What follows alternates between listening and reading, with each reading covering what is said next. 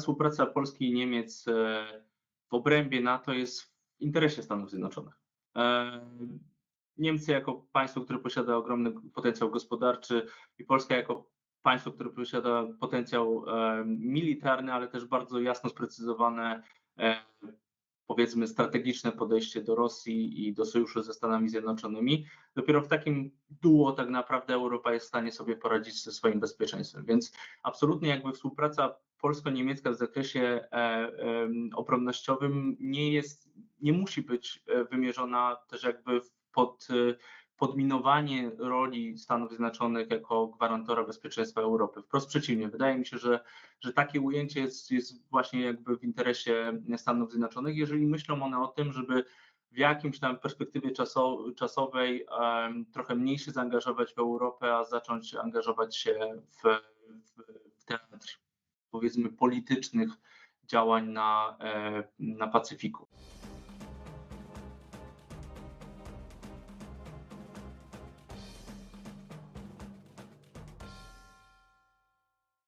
Dzień dobry Państwu. Łukasz Wyszyński i Paweł Kusiak. Witamy na kanale Stosunki Międzynarodowe Akademii Marynarki Wojennej. Szanowni Państwo, yy, obserwujemy bardzo wiele ciekawych komunikatów przestrzeni międzynarodowych, przestrzeni międzynarodowej dotyczącej yy, tego, w jakim kierunku może zmieniać się optyka patrzenia stolic europejskich, ale także tego, co może się wydarzyć za Atlantykiem, jak potoczą się wybory prezydenckie w Stanach Zjednoczonych. W związku z tym na pewno zwiększonej uwagi wymaga problem naszych relacji bilateralnych y, z państwami, z którymi sąsiadujemy, z którymi no, już od kilkunastu, kilkudziesięciu lat rozwijamy bardzo owocne stosunki, które oczywiście naznaczone są też pewnymi problemami i wyzwaniami. I właśnie stosunkami z jednym z naszych sąsiadów, konkretnie z Niemcami, chcielibyśmy poświęcić nasze dzisiejsze spotkanie. Chcielibyśmy porozmawiać o tym, jak one w tej chwili wyglądają i jaka jest szansa, żeby je w przyszłości rozwijać. Z tego powodu jest mi bardzo miło powitać naszego dzisiejszego gościa, Bartłomieja Kota, dyrektora programowego Warsaw Security Forum oraz eksperta Fundacji imienia Kazimierza Pułaskiego. Do licznych zainteresowań naszego dzisiejszego gościa należy polityka Wielkiej Brytanii, aktywność Federacji Rosyjskiej w Europie oraz szeroko rozumiane otoczenie bezpieczeństwa Europy Środkowo-Wschodniej. Bartku, bardzo dziękujemy, że znalazłeś czas i zgodziłeś się przyjąć zaproszenie na nasz kanał. To ja bardzo dziękuję, że mogę tutaj z Wami być.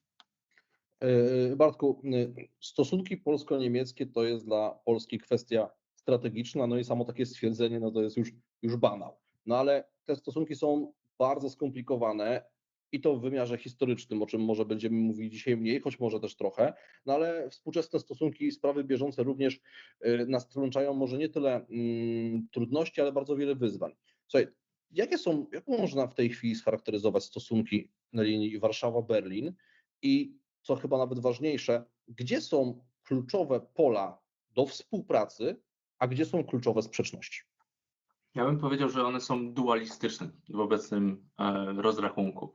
Mamy stosunki o charakterze gospodarczym, które niezależnie od tego, kto rządził w Polsce, rozwijały się bardzo dobrze i Polska w przeciągu ostatnich lat tak naprawdę awansowała do jednych z najważniejszych partnerów e, e, Niemiec gospodarczych.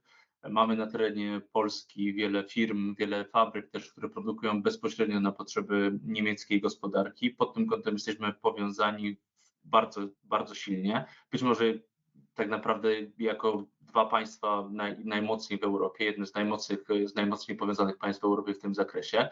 Natomiast e, mamy też oczywiście stosunki o charakterze takim stricte politycznym, e, gdzie no niestety przez ostatnie 8 lat bardzo dużo w moim odczuciu złego się wydarzyło, głównie dlatego, że podważaliśmy pewnego rodzaju zaufanie, które istnieje pomiędzy politykami z obu stron.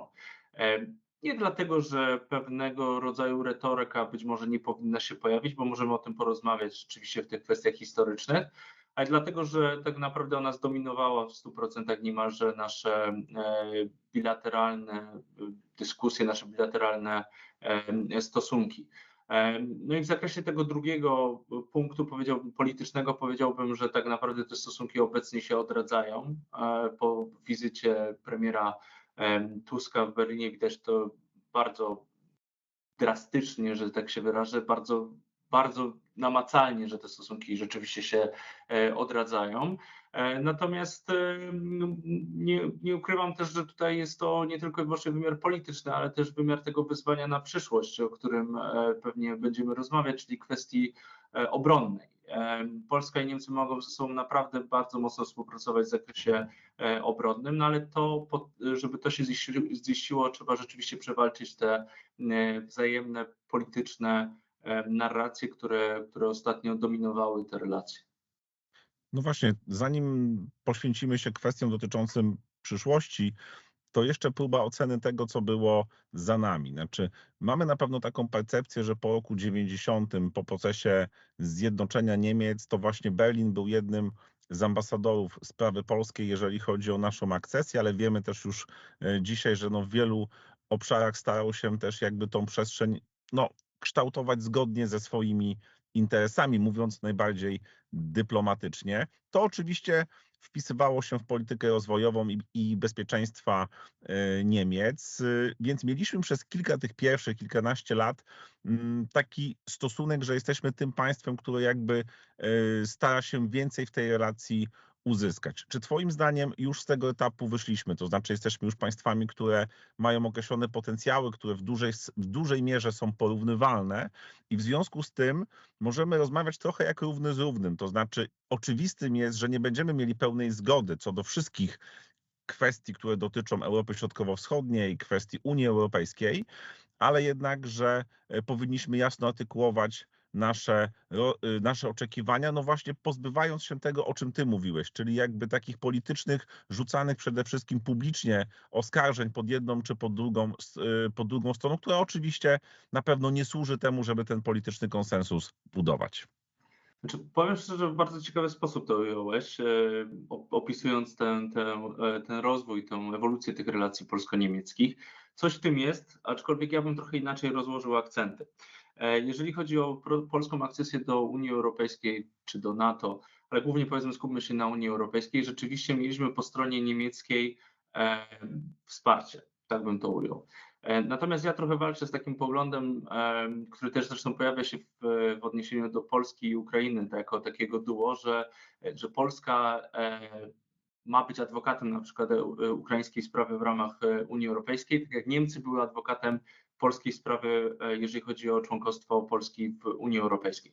Znaczy w zakresie takich relacji bilateralnych, gdzie rzeczywiście mamy do czynienia z sytuacją, że e, druga strona no, zyskuje także ekonomicznie na tym, że jego partner, jego, jego sojusznik e, za chwilę, jego sąsiad wchodzi do Unii Europejskiej i poszerza w ten sposób wspólny rynek. Trudno mówić tak naprawdę o byciu czymś adwokatem. Jakby z naturalnego punktu rzeczy wychodzi na to, że robi się to, jakby dąży się do tego po to, żeby też zaspokoić swoje własne e, interesy. I w tej relacji polsko-niemieckiej w procesie akcesyjnym Niemcy niejednokrotnie bardzo były wymagające co do Polski, bardzo stawiały na ostrzu noża na przykład to, żebyśmy się dostosowywali do e, pewnych regulacji. E, no to, to było też z szacunkiem do własnego konsumenta, z szacunkiem do, do, do własnego rynku, ale ale tak to powinno wyglądać w moim odczuciu w, tej, w, tej dyplomacji, mając z tyłu głowy rzeczywiście, że cel jest zawsze taki, że dążymy do tego, żeby poszerzyć tutaj e, powiedzmy europejski, e, europejski świat, europejską e, obszar polityczny na nowe państwa, ale jednak trzeba też dbać po prostu o swoje własne interesy. I z tego punktu widzenia ja na przykład nie, nie, nie dostrzegam potrzeby e, ujęcia tego jako jakiegoś resentymentu jakby wobec Niemiec, że one tak robiły. No robiły tak, ponieważ to jest po prostu w interesie Niemiec, to było w interesie Niemiec. Prawdopodobnie Polska, kiedy będzie się angażować w proces negocjacyjny e, Ukrainy do Unii Europejskiej, też będzie zachowywać się w taki sposób, żeby zyskiwać na tym procesie też ekonomicznie. To jest bardzo naturalne i uważam osobiście, że jeżeli mówimy szczerze, to trzeba to podkreślić. Jeżeli chodzi o, o porównanie tych potencjałów, no niestety nadal ekonomicznie jesteśmy dużo mniejszym partnerem niż e, e, w stosunku do Niemiec, niż Niemcy są w stosunku do nas. E, nasza gospodarka jest dużo mniejsza. Nie zmienia to jednak faktu rzeczywiście, że w pewnych sektorach czy w pewnych politykach już nie tylko ekonomicznych, ale też na przykład e, e, w polityce bezpieczeństwa jesteśmy i powinniśmy być tak naprawdę mm, partnerem, a być może czasem nawet i liderem w, tym, e, w, tej relacji. Akurat podkreślę tu jeszcze raz ten, te kwestie polityki obronnej, ponieważ wydaje mi się, że rzeczywiście tutaj Polska może być liderem, jeżeli chodzi o relacje polsko-niemieckie, polsko-niemiecko-francuskie. I to było widać wczoraj w Paryżu, było widać też wczoraj w Berlinie. Pytanie, czy my jesteśmy do tego gotowi? To znaczy, my jako Polacy, wydaje mi się, że rzeczywiście przez ostatnie lata doszliśmy do takiego momentu, że dzisiaj nie ma powrotu do polityki polsko-niemieckiej sprzed 8 lat. To nie jest takie łatwe, nie było PiSu, nie było tego, co się stało przez te 8 lat. E, Polska też urosła, e, jej znaczenie polityczne i gospodarcze urosło i wydaje mi się, że to jest dostrzegane przez, e, przez Berlin i to zaczyna być rozumiane przez Berlin. Rozumiane też to, że właśnie Polska będzie starała się odgrywać rolę lidera w niektórych politykach. Ale jest to też potrzebne, bądźmy szczerzy, bo Niemcy dzisiaj potrzebują tego, żeby rzeczywiście odnaleźć ten, to, to przywództwo E, w szczególności w kontekście bezpieczeństwa Europy. Oni sami nie do końca i nie zawsze są w stanie je, je pokazać z różnych względów, też polityki wewnętrznej. I Polska tutaj w zakresie tych relacji może rzeczywiście być e, e, liderem. Natomiast czy ta zmiana mentalna nastąpiła już w 100% w Berlinie? No, wydaje mi się, że jeszcze nie zawsze i nie wszędzie. Znaczy, że nadal jest jeszcze walka trochę, jest trochę opór materii dotyczący tego, że być może łatwiej jest mieć kilku partnerów na wschodzie, e, którzy nie będą generowali takich problemów, jak na przykład e, w relacjach francusko-niemieckich występują, gdzie trzeba się liczyć z silnym partnerem, który może, który może właśnie narzucać swoją narrację. E, natomiast istnieje też bardzo duże grono osób w polityce niemieckiej, które naprawdę dostrzegają potencjał Polski do tego, żeby być jednym z liderów europejskich i de facto dążą do tego, nawet promują ten, ten pogląd. Tutaj jest jakby wyzwanie po stronie naszej dyplomacji, żeby dostrzec te osoby i żeby rzeczywiście wzmacniać e, tę narrację.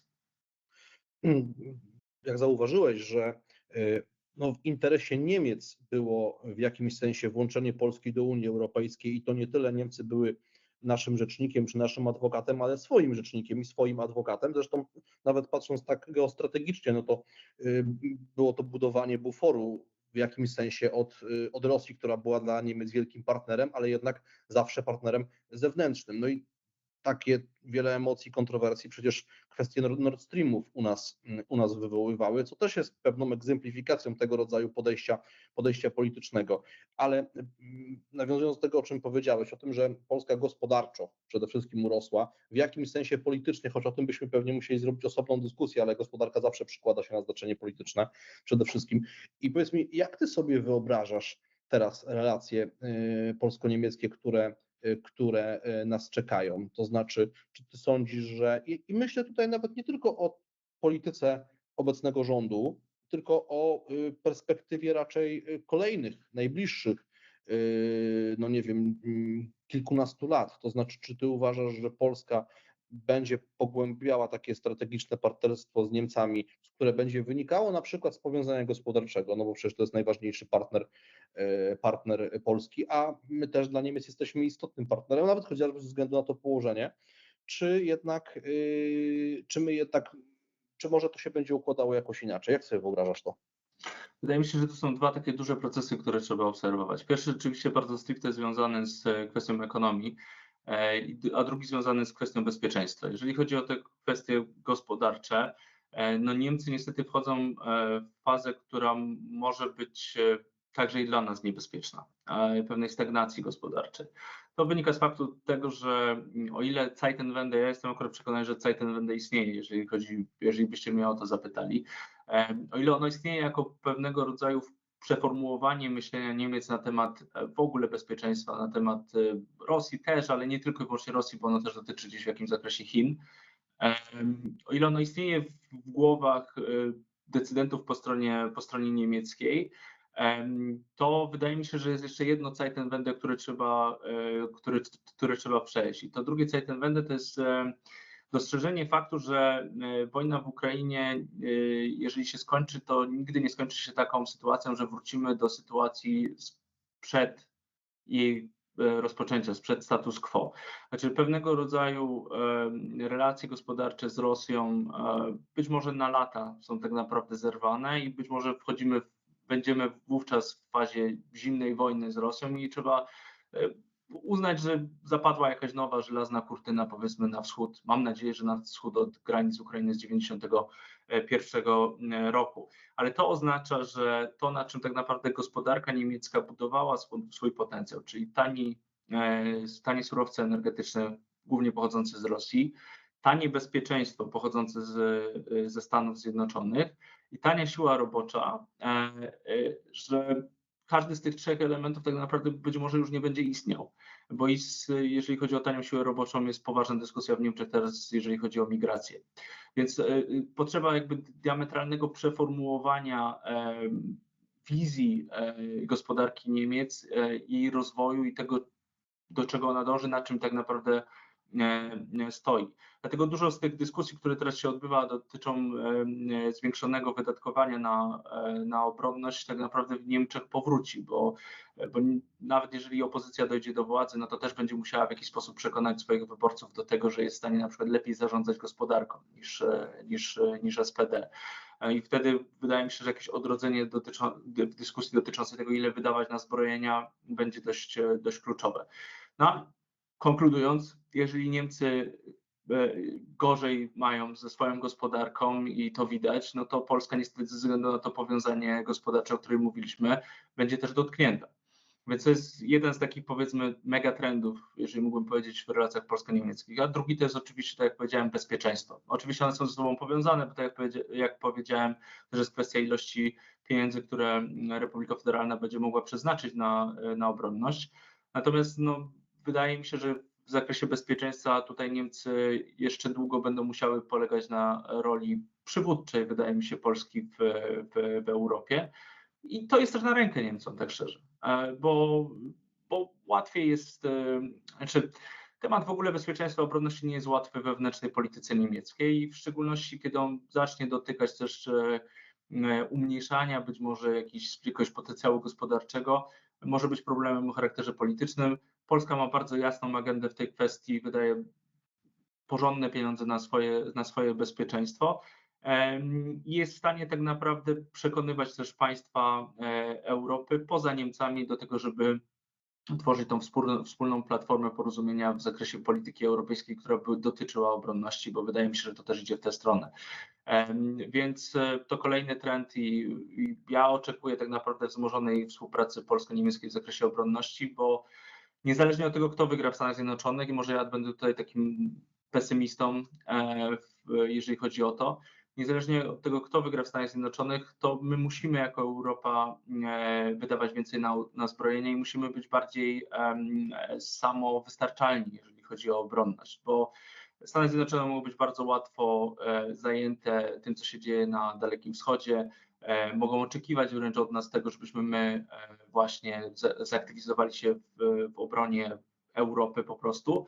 No i tutaj e, bez tych wydatków, bez kreowania architektury bezpieczeństwa, która, e, która stawiałaby tak naprawdę Europę w bardziej aktywnej pozycji, e, no nie obejdzie się. Więc to nie jest w moim odczuciu zależne w ogóle od tego, kto wygra w Stanach. To jest tylko kwestia tego, kiedy to się stanie. To też nowe pokolenie polityków amerykańskich, bądźmy szczerzy, ma już trochę inaczej rozłożone akcenty, bardziej patrzy w stronę rywalizacji z Chinami, mniej pamięta zimną wojnę. Więc to jest jakby jesteśmy skazani tak naprawdę na, e, na sojusz, e, na, silne, na silną współpracę w zakresie obronności z Niemcami. Znaczy, to ja pozwolę sobie najpierw na krótki komentarz, bo nie ukrywam, że e, jest mi bliska ta perspektywa, o której mówiłeś, dotycząca przyszłości w ogóle myślenia o bezpieczeństwie na kontynencie europejskim, bo rzeczywiście dyskusje, które toczą się w kręgu elit amerykańskich, które są e, e, oczywiście publikowane, wskazują, że to nie tylko republikanie, ale szerzej i analitycy i doradcy wskazują, że jakby Stany Zjednoczone w ogóle będą musiały szukać nowego pomysłu na swoją aktywność, w tym również obecność wojskową w poszczególnych częściach świata. No i w związku z tym mamy w Europie z jednej strony bardzo duży taki kolokwialny booster w postaci wojny na Ukrainie. Mamy też jakby tą perspektywę zapowiedzi politycznych, no, związanych dzisiaj z wyborami w Stanach Zjednoczonych i musimy szukać nowej drogi. No, to jest pytanie pewnie do ekspertów wojskowych, ale zdajemy sobie sprawę, że bezpieczeństwo Europy Środkowo-Wschodniej, państw bałtyckich, wschodniej flanki, ale też w dużej części Polski i Niemiec, no jest uzależnione od współpracy politycznej i wojskowej pomiędzy tymi dwoma państwami, jeżeli dostrzegamy zagrożenie ze wschodu, przede wszystkim z kierunku Federacji Rosyjskiej.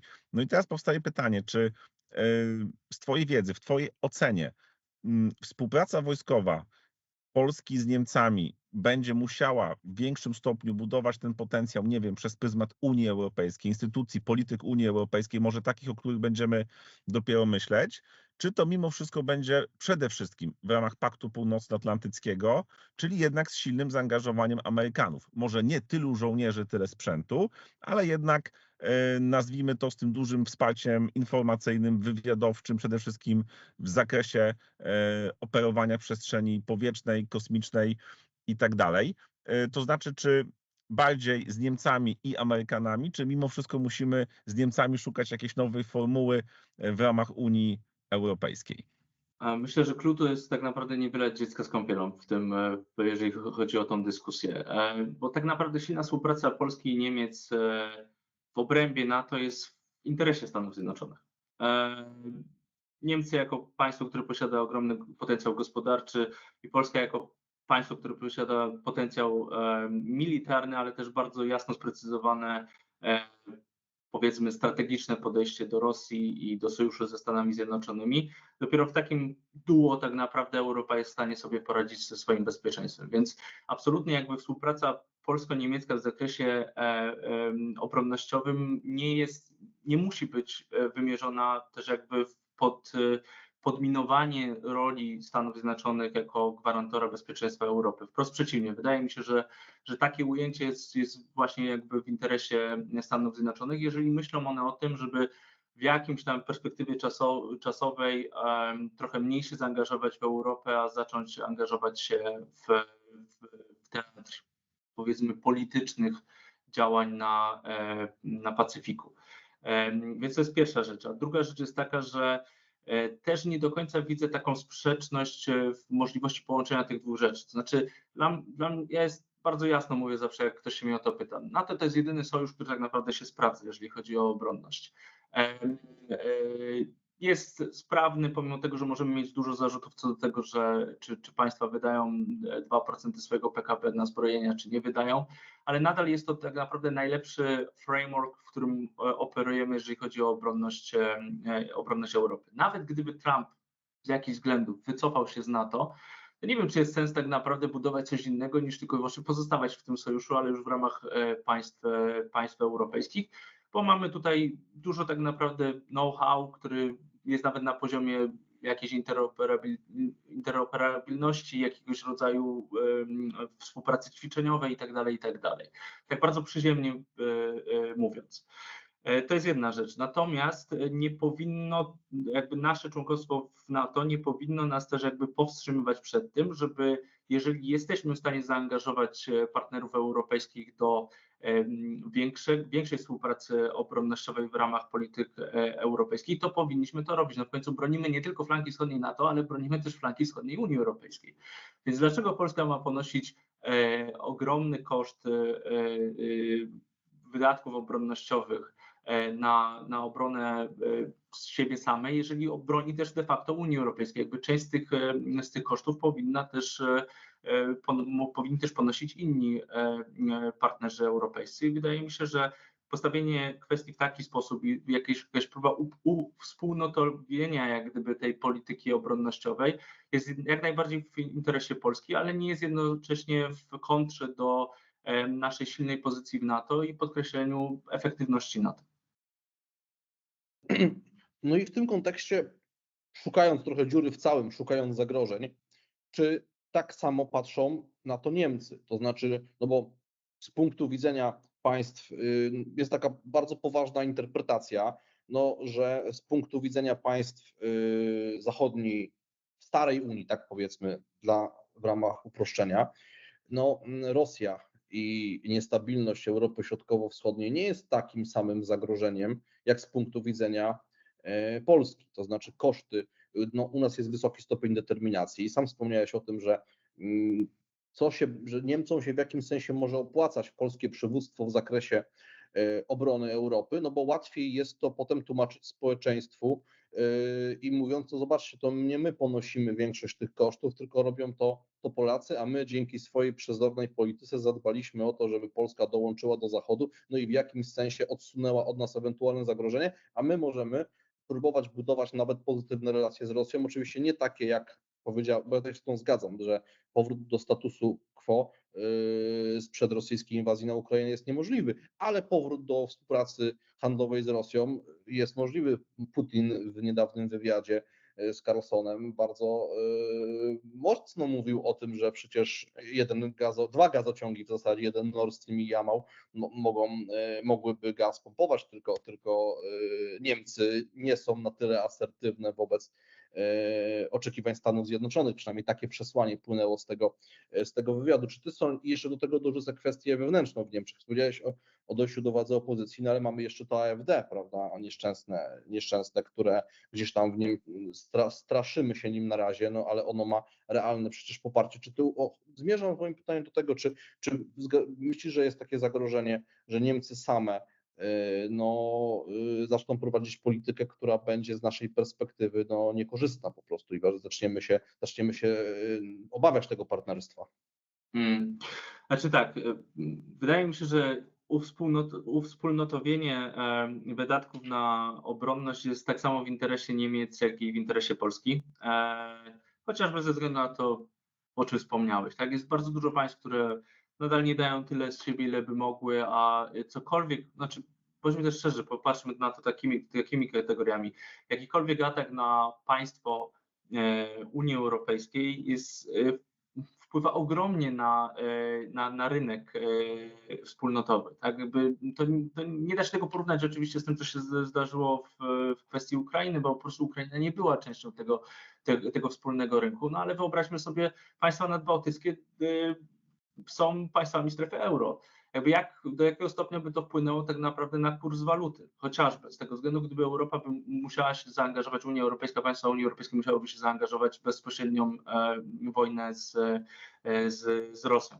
E, Więc uwspólno, uwspólnotowienie wydatków na, na zbrojenia jest też w moim odczuciu w interesie e, Niemiec, bo umożliwi im tak naprawdę rzeczywiście być może nawet pokazanie we, na wewnętrznej scenie politycznej tego, że gdzieś tam outsourcują powiedzmy te wydatki, które i tak by musieli ponieść. Z takiego fiskalnego punktu widzenia to jest bardzo sprytna polityka, tak szczerze. Nie tylko po polskiej stronie, ale też tak samo byłaby po stronie niemieckiej. Bo jednak to obciążenie wydatków na, na, na, na obronność e, no jest odczuwalne w wewnętrznej debacie e, politycznej e, w, w Niemczech. Czy może się stać coś w rodzaju cudu e, domu brandenburskiego i po- powrót do, e, do, re, do relacji bliskich e, Niemcy-Rosja? No jak pokazuje historia, zawsze może się zdarzyć. Natomiast e, e, wydaje mi się, że czy po pierwsze to jest wyzwanie na, dla naszej polityki, dla naszej dyplomacji, żeby nie doprowadzić do takiej sytuacji, to po pierwsze, e, i angażować się z takimi e, politykami, z takimi, em, z takimi ugrupowaniami po stronie niemieckiej, które odrzucają tego typu pogląd i wspierać te narracje, które e, w Niemczech em, w, długotrwa, w, długotrwałej, w długotrwałej perspektywie e, uznały już Rosję za e, partnera, który nie jest, e, z którym nie da się tak naprawdę gospodarczo współpracować. E, I znaczy, to też, też jest pewnego rodzaju mit dotyczący uzależnienia gospodarki niemieckiej e, w 100% od Rosji. Znaczy, to uzależnienie miało miejsce w, tak naprawdę sektorowo. Jakby problemem było to, że w niektórych sektorach, w tym rzeczywiście sektorze dotyczącym energii, Niemcy były praktycznie w 100% uzależnione od Rosji ale ten, ta zmiana, ten, ten, ten, ten shift w myśleniu już się, już się odbywa i Niemcy starają się zabezpieczyć przed takim scenariuszem. Em, Rosja jest dużo mniejszym partnerem gospodarczym dla Niemiec niż na przykład jest Polska. Tak? Ona jest bodajże na 13 pozycji, była zaraz przed wojną, gdzie Polska jest na, na, obecnie chyba na czwartej, z tego co dobrze pamiętam. Więc e, jest na, na przykład Rosja jest dużo mniejszym partnerem gospodarczym dla, e, dla Niemiec niż na przykład Republika Czeska. Więc w długotrwałej perspektywie Niemcom nie może się, musimy doprowadzić do sytuacji, w której Niemcom nie będzie się opłacało tak naprawdę odnowić relacji gospodarczej z Rosją, bo po prostu więcej na tym stracą. I, i w, tym, w tym rozrachunku rzeczywiście obronność jest pewnego rodzaju lewarem. Tak? Natomiast wydaje mi się, że to, co Putin e, zrobił, e, krzywdę praktycznie samemu sobie i Rosji, jej zdolnością e, wpływu na Europę i gospodarkę europejską, to, to, to największa rzecz to jest taka, że pokazał siebie jako, jako partner, który, któremu nie można ufać. Więc ktokolwiek, kto w przyszłości pomyśli o tym, żeby zainwestować ogromne pieniądze w kolejną nitkę gazociągu albo w kolejną fabrykę na terenie Rosji, musi brać pod uwagę dużo większe ryzyko e, niż te, które brał sprzed e, pełnoskalowej inwazji na Rosji na Ukrainę. E, I w tym zakresie uważam osobiście, że, że, że, że do takiego typowego powrotu do sytuacji sprzed pełnoskalowej inwazji, w tym ja, ja nie widzę w tym momencie szansy na to. Tak? Widzę szansę na jakiś detont, tak, gdzieś tam w przyszłości, za ileś lat, bo tego się nie da wykluczyć. Ono miało miejsce także pomiędzy Stanami Zjednoczonymi czy tam blokiem zachodnim a Związkiem Radzieckim w trakcie całej zimnej wojny. I to też się zdarzało. Natomiast bardziej wydaje mi się, że powinniśmy się szykować na scenariusz, że po tej gorącej wojnie, którą dzisiaj mamy na Ukrainie, nastąpi okres po prostu zimnej wojny, bo jakakolwiek zmiana polityczna w Rosji nie wróży dobrze i nie wróży in plus na pewno dzisiaj. Nie jestem w stanie przewidzieć takiej zmiany, która by nam dała możliwość na właśnie detont z Rosją trzymając się tematu Ukrainy. E, jak powinniśmy patrzeć na przyszłość problemu, e, czy też wojny na Ukrainie? To znaczy, czy jest to zagadnienie w tych dwóch obszarach? Zarówno zakończenia tej wojny, przez zakończenie rozumiem zarówno trwały pokój, jak i pewne rozwiązanie, które nazwijmy to nie jest satysfakcjonujące dla Kijowa i dla Moskwy i tylko stabilizuje w pewnym sensie e, sytuację na froncie a w drugim wymiarze na odbudowę państwa ukraińskiego. No jesteśmy też y, no, w czasie, kiedy już Unia Europejska wyraziła chęć przyłączenia Kijowa do y, Unii Europejskiej. No i w związku z tym powstaje kwestia wsparcia Ukrainy, odbudowy Ukrainy, no de facto zbudowania jakby na nowo pewnych relacji politycznych i gospodarczych. Czy w Twojej ocenie jest to przestrzeń, która więcej niesie szans na współpracę Warszawy z Berlinem? No czy mimo wszystko to będą pola, gdzie pojawi się też bardzo wiele ryzyk e, wzajemnej rywalizacji? Znaczy, ja, ja, też walczę z takim poglądem, że mamy Ukrainę odbudowywać. My ją nie tyle mamy odbudować, taką jaką ona była sprzed y, wojny, tylko musimy ją po prostu zmodernizować. Powinniśmy się trochę fokusować na takim myśleniu o, o, o Ukrainie przyszłości. To jest też kwestia nie tylko i wyłącznie y, nie wiem, nowych budynków, już tak to wy, wymiernie rysując, ale też jest kwestia budowy pewnych instytucji politycznych y, w Ukrainie i wsparcia tych ruchów, dzisiaj w Ukrainie, które, które bardzo mocno się fokusują właśnie na tym, na tym, żeby y, Ukrainę też odnowić w zakresie y, jej zbliżenia politycznego z Zachodem, bo to będzie po prostu potrzebne. To będzie, wydaje mi się, ta, ta, ten papierek lakmusowy tego, czy rzeczywiście będziemy mieli do czynienia z szybką akcesją Ukrainy do Unii Europejskiej, czy, czy ten proces będzie się spowalniał i przedłużał. To jest jedna rzecz. E, Polska i Niemcy na pewno mogą bardzo mocno współpracować właśnie e, w tym zakresie, czyli w próbie e, wpłynięcia na, na Kijów i na elity polityczne w, w Ukrainie, żeby dochodziło do reform o charakterze politycznym. To jest nam potrzebne, jest to potrzebne Polsce, jest potrzebne Niemcom, jest potrzebne całej Europie. W innym wypadku proces akcesji będzie się przedłużał, to będzie rodziło ogromną frustrację po stronie e, ukraińskiej, pewnie spadek nastrojów proeuropejskich. W sytuacji, kiedy jeszcze tak naprawdę być może nie uda się Ukrainie odzyskać granic 1991 e, roku, no, generuje to pewien sentyment, który bym mógł nazwać gdzieś tam jakąś kolejną kwestią jałtańską, której powinniśmy się tak naprawdę obawiać. Tego, żeby się w Ukrainie gdzieś tam za ileś lat nie pojawił pogląd, że to tak naprawdę Zachód pchał Ukrainę e, do, do, do tej walki, a teraz nie daje jej wymiernej perspektywy przyszłości europejskiej i natowskiej. E, więc to jest jedna rzecz. W zakresie współpracy dotyczącej zmian instytucjonalnych e, w Ukrainie absolutnie powinniśmy współpracować z Niemcami. E, W zakresie e, takich biznesowych możliwości, e, no tutaj to jest dwutorowo. Tak? Oczywiście, że państwa rywalizują ze sobą co, co, co, co do wpływu na, na rynek, co do wejścia na rynek ukraiński. Państwa Unii Europejskiej w trakcie w procesie negocjacji powinny współpracować ze sobą po to, żeby uczynić rynek ukraiński dostosowanym do standardów europejskich, to jest podstawą tak naprawdę zdrowej konkurencji i, i będzie, będzie zyskiem zarówno dla polskich biznesmenów, jak i dla niemieckich e, biznes, biznesmenów. Natomiast jeżeli chodzi już o bezpośrednią konkurencję gospodarczą e, w dotarciu na rynek, e, na, na rynek ukraiński, no ja jestem zwolennikiem tutaj wolnego rynku, tak jakby no wygra ten, kto, kto zaoferuje lepszą, lepszą ofertę. Oczywiście, że wsparcie dyplomatyczne ma, e, ma rację bytu i dyplomacja gospodarcza się odbywa. Natomiast nie, nie, nie, nie łudźmy się też, że będziemy za rękę współpracować z każdym z państw europejskich po to, żeby wprowadzać e, wzajemnie wszystkich swoich biznesmenów i w ogóle podzielimy się tą Ukrainą jak tortem. No wprost przeciwnie, nie tak powinno być. Powinniśmy współpracować po to, żeby utworzyć e, wspólne reguły gry, ale rywalizacja na rynku ukraińskim, też z ukraińskimi tak naprawdę firmami, powinna odbywać się, jak to w Unii Europejskiej bywa, na warunkach e, wolno, e, wolnorynkowych. Wydaje mi się, że też jeszcze jakimś dużym tematem, ale nie chcę wchodzić w szczegóły w tym momencie, będzie kwestia oczywiście rywalizacji o pracowników ukraińskich.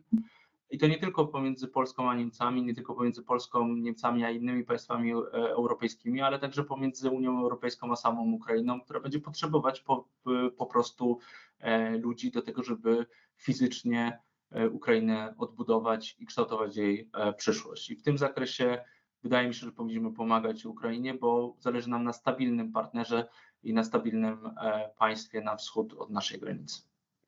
Dokładnie tak jak wcześniej zależało Niemcom, można, można trochę powiedzieć. Y, Wracając do y, stosunków polsko-niemieckich i tego ich historycznego aspektu, ja nie ukrywam, że mnie akurat zaskoczyło to trochę. y, Myślę z jednej strony najpierw o wywiadzie ministra Sikorskiego w Szpiglu, a później o słowach w trakcie wizyty w Berlinie premiera, bo myślę tu o temacie reparacji. Ten temat, takie swoje apogeum przeżywał chyba rok, dwa lata temu, bo on się ciągnął. Zachęcam, my na, z profesorem Stanisławem Żerką dwie rozmowy na ten temat y, nagraliśmy, więc można sobie to odszukać. Ale ja miałem takie przekonanie przynajmniej, że ten temat będzie jakoś tam y, wygaszany. A z jednej strony mamy teraz takie przesłanie y, polskich władz, że oczywiście strona formalno prawna no, jest zakończona i tutaj nie pol, polskie władze przyznają, że, że to nie będzie żadna podstawa do, do jakichś roszczeń wobec Niemiec, ale kwestia moralna, która jest no, trudno interpret, do interpretacji. Zawsze uczymy, że w stosunkach międzynarodowych kwestie moralne no, nie są nigdy y, walutą, ale tutaj tak pewnie, pewnie będzie.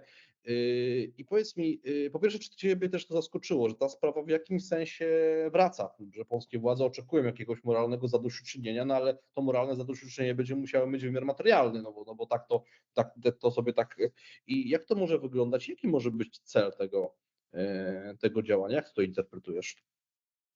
Znaczy mnie nie zaskakuje, że temat wraca i że temat jest obecny w tych dyskusjach, bo patrzę też na sondaże, tak? I o ile e, wielu Polaków zapytanych na temat tego, czy, czy wierzy w to, że reparacje zostaną Polsce wypłacone, e, mówi, że no, takiej wiary nie ma, bo nie wiem, oskarża na przykład też zeszły rząd za to, że, że nie udało mu się tego formalnie e, na dobre tory, e, e, jakby na dobre tory skierować, to jednocześnie też duża część Polaków uważa, że moralnie rzeczywiście należy nam się, żebyśmy zostali w jakiś tam sposób mm, zadośćuczynione nam zostały krzywdy, które, które Polska poniosła w trakcie II wojny światowej. Więc chociażby z czystej, z czystego rachunku politycznego ten temat naturalnie musi się pojawić w tej dyskusji. E, I bądźmy też szczerzy, no moralnie wydaje mi się, że każdy trzeźwo myślący polityk w Polsce, ale też w ogóle trzeźwo myśląca osoba w Polsce e, do, dostrzega to, że o ile Niemcy wiedzą dużo i rzeczywiście dużo mówią, y, jeżeli chodzi o Holokaust, jeżeli chodzi o nawet ofiary, które, ofiary agresji niemieckiej na, w Związku Radzieckim, ta świadomość jest, e, to jeżeli chodzi o ofiary poniesione e, bezpośrednio przez e, państwo polskie, no to niestety nie, nie ma tej świadomości zbyt wysokiej e, wśród Niemców. I ja znam polityków niemieckich i niemieckich historyków, którzy uważają, że e, że to jest haniebne, że, że na przykład Niemcy nie wiedzą, czym była rzeź woli e, w trakcie powstania e, warszawskiego i które, którzy uważają, że absolutnie powinno się też Niemców e, kształcić w tym, e, w tym zakresie. Więc e, tutaj po raz kolejny powiem wprost, jakby jeżeli chodzi o politykę pamięci o II wojnie światowej, to jesteśmy w stanie naprawdę znaleźć bardzo wielu partnerów też po stronie niemieckiej, którzy są zainteresowani w tym, żeby jakoś moralnie za- zadośćuczynić e, Polsce za te straty. Jeżeli chodzi natomiast o, o, o kwestie takie stricte fiskalne, tak to ujmę, no to tutaj musimy się skupić na trochę innym e, patrzeniu. Wydaje mi się, że ta retoryka dotycząca proprzyszłościowego e, myślenia o reparacjach, tudzież zadośćuczynieniu, jest tą, jest tą słuszną, bo e, Niemcy mają bardzo silne argumenty o charakterze prawnym, które podnoszą. Dla nas to zawsze byłoby tak naprawdę wejście w ogromny spór prawny, który by się ciągnął latami. Ja nie widzę, nawet jako prawnik z wykształcenia zbyt wielkiego, nie, roz, nie, nie widzę temu, nie widzę dlatego jakiegoś wielkiego, wielkiego sukcesu. Natomiast y, mm, dostrzegając y, moralną e, e, odpowiedzialność Niemiec i to, że Niemcy są świadomi tej moralnej odpowiedzialności, widzę możliwość na to, żeby wspólnie, e, żeby współpracować w zakresie jakichś projektów proprzyszłościowych, które mogłyby być właśnie powiązane z tym, z tą moralną odpowiedzialnością Niemiec. Tak? Takim symbolem może być odbudowa Pałacu Saskiego, jeżeli ktoś uważa, że, że jest to potrzebne, ale też nie jako budynku, w którym za chwilę otworzymy kolejny biurowiec, ale być może jako na- na przykład miejsca e, dyskusji, miejsca dialogu polsko-niemieckiego. Tego typu gesty są też potrzebne po stronie e, jakby tutaj na polskiej ziemi, nie tylko w Berlinie. Widzę możliwość zaangażowania się w, w projekt na przykład infrastrukturalny e, szybkiej kolei e, pomiędzy e, Warszawą a, a, Berlinem. Widzę możliwość, i to już chyba najważniejszą, wspólnych projektów w zakresie obronności, bo w sumie to jest nasze wyzwanie na przyszłość i, i które, które spełni zarówno zapotrzebowania nasze polskie, jak i, jak i niemieckie. Więc sposobów dyskusji na ten temat z Niemcami może być wiele, ale wydaje mi się, że podkreślanie właśnie tego elementu proprzyszłościowego e, i też potrzeby moralnego zadośćuczynienia po stronie niemieckiej em, jest potrzebne, a zdarza się ku temu e, okazja, e, 80. rocznica e, powstania warszawskiego, e, gdzie rzeczywiście rząd niemiecki może przy tej okazji bardzo odważne słowa powiedzieć i bardzo odważne gest, gesty wykonać, e, a Scholz może przejść do historii, tak jak swego czasu Willy Brandt. Jak mogę już zadać ostatnie pytanie w naszej rozmowie, nie ukrywam, że to pytanie na pewno jest o tyle niepoprawne, że mogłoby nam otworzyć temat do kolejnych dwóch godzin dys dyskusji, więc jakby zaznaczę, że no, poproszę pewnie Ciebie o to, żebyś podzielił się tymi kwestiami, które w Twojej e, perspektywie są naj, najistotniejsze, bo mówiliśmy o relacjach polsko-niemieckich, no i w kontekście pojawiała się Moskwa, pojawiał się Waszyngton, mówiliśmy o Ukrainie, ale chciałem Ciebie zapytać, Jakie znaczenie dla współpracy polsko-niemieckiej, dla tych obszarów, które nas łączą, stanowią też w pewnym sensie wspólne wyzwanie, e, istotne są relacje nasze wspólne, tutaj na przykład w ramach Trójkąta Weimarskiego z Paryżem, e, ale także i te indywidualne, bilateralne, które każda ze stolic, myślę o Warszawie i Berlinie, ma z Francją, jak i też kwestia no, yy, polityki, którą prowadzi dzisiaj Pekin, który jakby no, miał kilka podejść wobec kontynentu europejskiego, szukając zarówno tych y, rozwiązań bardziej, bardziej multilateralnych, jak i też starając się wejść we współpracę z poszczególnymi państwami. Więc patrząc jakby na trochę dwie, dwa różne państwa, Francję i Chiny, to jak one w Twojej perspektywie mogą właśnie y, rzutować na relacje polsko-niemieckie w przyszłości? E, Bardzo dobre pytanie, tak szczerze, bo rzeczywiście, jeżeli chodzi o obronność, jeżeli chodzi o wielkie wyzwania europejskie, no trudno sobie wyobrazić, że, y, że Francja jakoś mitycznie gubi się w tym rozrachunku i to Polska i Niemcy będą kształtowały e, przyszłość, e, przyszłość Unii Europejskiej czy przyszłość Europy. Musimy brać pod uwagę także oczywiście silną pozycję Francji i jej długotrwały sojusz z Niemcami.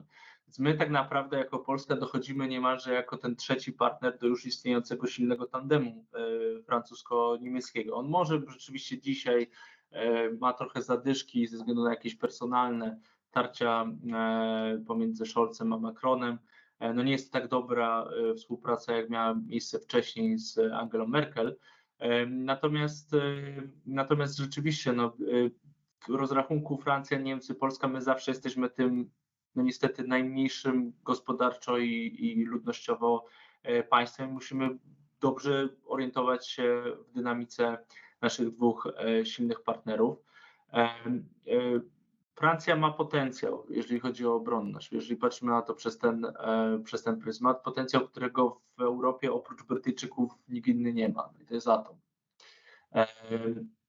Wydaje mi się, że jeżeli poważnie mówimy o obronności Europy, to nie da się tego pominąć i tutaj ta współpraca e, obronnościowa powinna to jak najbardziej podkreślać. E, Ale też cały czas zawsze mówię, że nie, jak już patrzymy na Europę, nie powinniśmy obronnościowo patrzeć na nią tylko właśnie przez pryzmat Unii Europejskiej. E, Ważny dla nas, jako dla Polski, jest oczywiście też sojusz polsko-brytyjski, który jest silny, długotrwały i który się bardzo sprawdził w, okresie wojny w Ukrainie. To taka dygresja trochę z tej, z tej strony. Jeżeli chodzi natomiast o, o, o Chiny, jakby, no to jest polityka europejska w jakimś tam zakresie, jakby ten decoupling w stosunku do, e, do Chin. To, czego ja się obawiam, jeżeli popatrzymy na te szersze geopolityczne otoczenie Europy, to jest niestety to, że prezydentura Trumpa, gdyby się zdarzyła po raz kolejny, e, to może być swego rodzaju samospełniająca się przepowiednia. E, Może się okazać, że Trump z jakichś względów ogłosi się zbawcą NATO. Tym, który wymusił na przykład na wszystkich, żeby wydawali pieniądze e, i przez to uratował e, amerykański wpływ na świat i oczywiście fakt, że wszyscy dokładają się do tej, do tej obronności. I taki scenariusz też jestem w stanie sobie, w stanie sobie wyobrazić. Natomiast e, prezydentura Trumpa e, może być też wykorzystana jako swego rodzaju wymówka wśród e, niektórych polityków europejskich, żeby zerwać stosunki ze Stanami Zjednoczonymi. Zerwać może to jest zbyt mocne słowo, osłabić je i tym samym jak gdyby powrócić do takiej koncepcji, że Europa może być tym balancing power pomiędzy Chinami a, a, Stanami, Zjednoczon- a Stanami Zjednoczonymi. Z jednej strony to może być rzeczywisty e, efekt polityki Trumpa, który się będzie który będzie się, przestanie się angażować e, w, w bezpieczeństwo Europy, ale z drugiej strony może być to wykorzystanie tego faktu jako po prostu wymówki do takiego, a nie innego spinu narracyjnego i zmiany, zmiany e, nacisków w relacjach pomiędzy Europą a Stanami, a Europą a, a Chinami. E, W mojej perspektywie jako Polska e, i wydaje mi się, że to jest też takie trochę ogólne przesłanie w stosunku do przyszłości architektury bezpieczeństwa Europy. E, O ile angażujemy się i powinniśmy się angażować teraz w budowanie silnej, silnego bezpieczeństwa Europy, to jednocześnie jako Europa Środkowo-Wschodnia powinniśmy zrobić wszystko, żeby Stany Zjednoczone nie przestały się interesować bezpieczeństwem Europy. I dopiero w takim rozrachunku tak naprawdę mamy wzmacniamy swoje bezpieczeństwo, wzmacniamy swoje gwarancje bezpieczeństwa. Więc e, powinniśmy absolutnie przeciwdziałać rzeczywiście temu, e, temu być może wymuszonemu albo zdarzającemu się przez przypadek otwarciu politycznemu e, na Chiny, gdyby ono rzeczywiście miało, miało miejsce. Natomiast w ramach Trójkąta Weimarskiego, w ramach polityk europejskich, w ramach obronności nie da się ich kształtować bez też silnej współpracy z Francją oczywiście. Ta dynamika jest trochę inna. em, Francja jest dalej, e, nawet geograficznie, ale, ale i ona opiera się być może na, na, na, na, innych czynnikach, e, ale nie możemy jakby o tym zapominać. Jakby trójkąt weimarski ma sens wtedy, kiedy wszystkie trzy państwa są zaangażowane, ale ma też sens wtedy, kiedy wykracza poza symbolikę e, i przekłada się na konkretne e, projekty. I wydaje mi się, że tutaj polskim, e, polskim ideę fix, e, polską ideę fix powinno być absolutnie e, skonkretyzowanie trójkąta weimarskiego i w taki sposób wpłynięcie na przyszłość polityk europejskich, ale, i to podkreślę, czujmy się też w ramach trójkąta weimarskiego jako reprezentant nie tylko i wyłącznie polskiego głosu, ale też reprezentant głosu Europy Środkowo-Wschodniej bo dopiero wtedy, przychodząc do stolika, mamy za sobą e, potencjał gospodarczy i ludnościowy nie tylko Rzeczpospolitej, ale całego regionu. I z którym oczywiście e, Ber- Paryż i Berlin w trochę inny sposób muszą się angażować w dyskusję. Szanowni Państwo, gdybym miał podsumować naszą rozmowę, zajęłoby to dość dużo czasu, bo wydaje mi się, że udało się nam poruszyć bardzo wiele ciekawych wątków, które tylko pokazują, że zarówno bieżące, jak i przyszłe relacje polsko-niemieckie są po pierwsze wielowątkowe i bardzo złożone. Chciałbym tylko na końcu podkreślić jeden element, że y, w pewnym sensie Polska i Niemcy nie tyle chcą, co nawet powinny i muszą ze sobą współpracować w sferze bezpieczeństwa, w sferze ekonomicznej i politycznej, ponieważ tego typu wyzwania, tego typu, ale też obok wyzwań również szanse tworzy w tej chwili architektura systemu międzynarodowego i ta dynamika zmian, którą jesteśmy e, w stanie w tej chwili wszyscy obserwować. Zachęcam Państwa do tego, żebyście dzielili się w komentarzach swoimi przemyśleniami dotyczącymi przyszłości relacji polsko-niemieckich, żebyście ten materiał jak najszerzej udostępniali, żeby stanowił on kolejny przyczynek do dyskusji publicznej. A naszym dzisiejszym gościem był Bartłomiej Kot, dyrektor programowy Warsaw Security Forum, Fundacja imienia Kazimierza Pułaskiego. Bartku, serdecznie dziękujemy Tobie za rozmowę. Dziękuję Wam i dziękuję też Państwu. Pozdrawiam serdecznie.